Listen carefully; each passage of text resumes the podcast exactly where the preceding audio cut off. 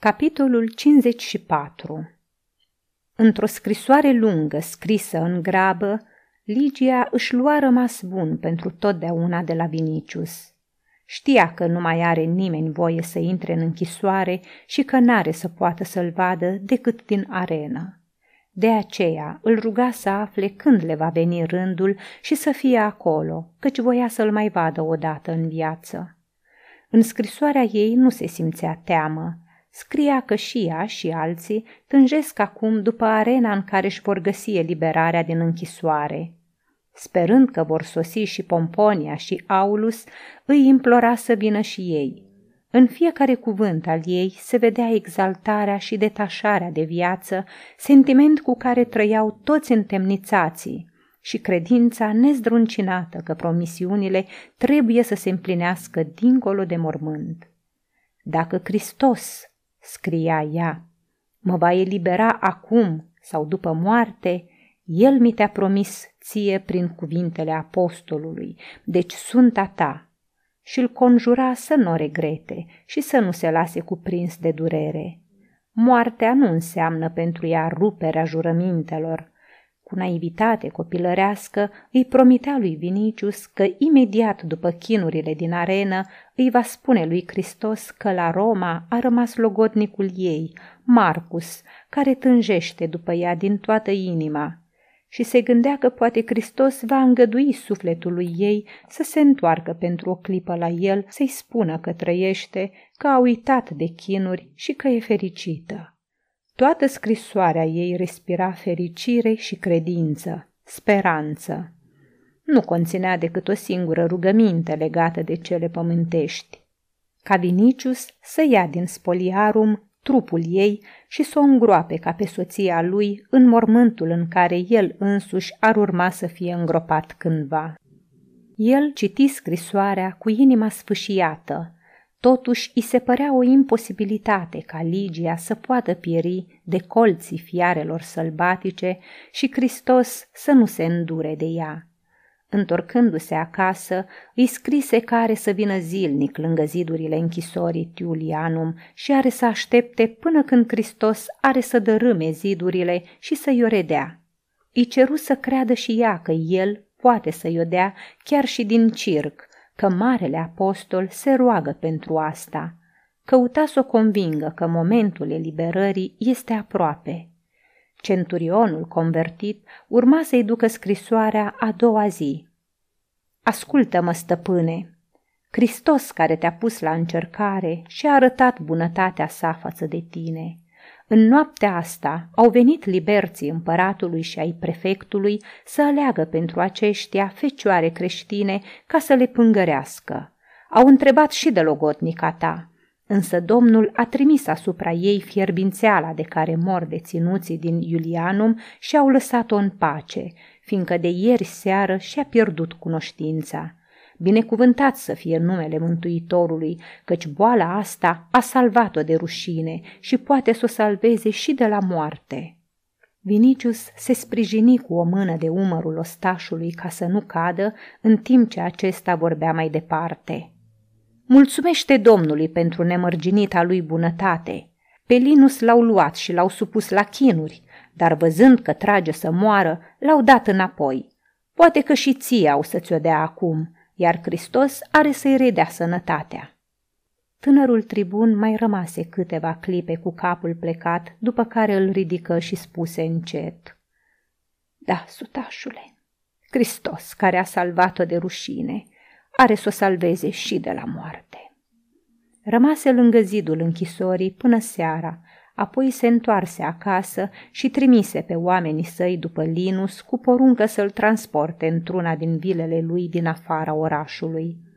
Petronius, aflând de toate astea, hotărâ să încerce noi mijloace. Mai fusese la Augusta și se duse la ea pentru a doua oară. O găsi la căpătâiul micului Rufius. Copilul cu capul spart aiurea de febră. Mama îl îngrijea cu disperare și spaimă în inimă, gândindu-se că, chiar dacă îl salvează, cine știe dacă în curând n-o să moară de o moarte și mai groaznică. Preocupată exclusiv de durerea sa, Nu voia nici să audă de Vinicius și Ligia, însă Petronius o sperie. "Ai jignit!" îi spuse el. "O zeitate necunoscută! Tu, Augusto, se spune că îl cinstești pe ebraicul Jehova, iar creștinii susțin că Hristos este fiul lui. Gândește-te dacă nu cumva te urmărește mânia tatălui. Cine știe dacă ceea ce ți s-a întâmplat nu e răzbunarea lor și dacă viața lui Rufius nu depinde de ceea ce vei face de aici înainte." "Ce vrei să fac?" întrebă Popea cu teamă. "Îmblânzește cerul supărat." "Cum?" "Ligia e bolnavă. Influențează-l pe împărat sau pe Tigellinus să-i fie dată lui Vinicius." Ea îl întrebă disperată. "Tu crezi că pot?" "Atunci poți altceva. Dacă Ligia se face bine, trebuie să meargă la moarte. Du-te la templul Vestei și cere ca Virgo Magna să se afle întâmplător lângă Tiulianum în clipa când au să-i ducă pe deținuți și să poruncească să fie eliberată fata. Marea Vestală nu te va refuza." "Dar dacă Ligia va muri de febră?" "Creștinii spun că Hristos este răzbunător, dar drept.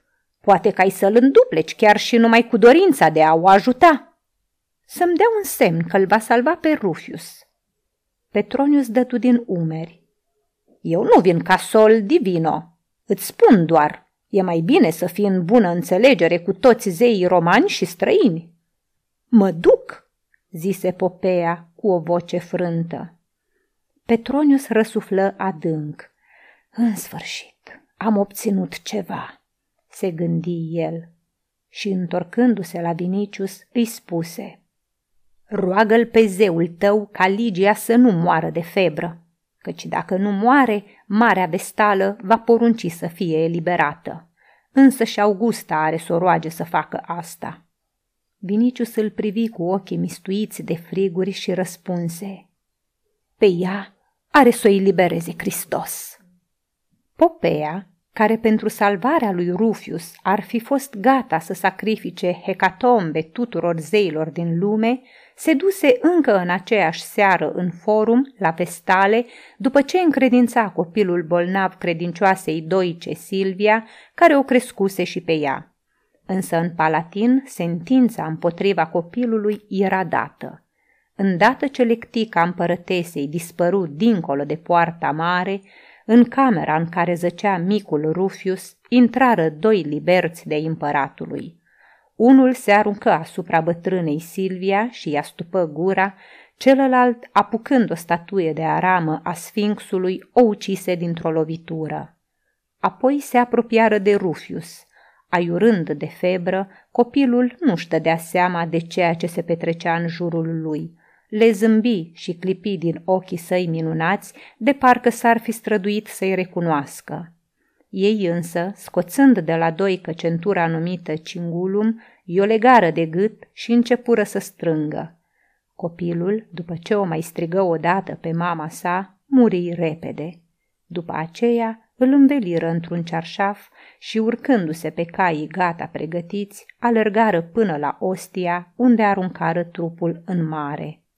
Popea, neaflând-o în forum pe Marea Fecioară, care împreună cu alte vestale era la Vatinus, se întoarse curând la Palatin.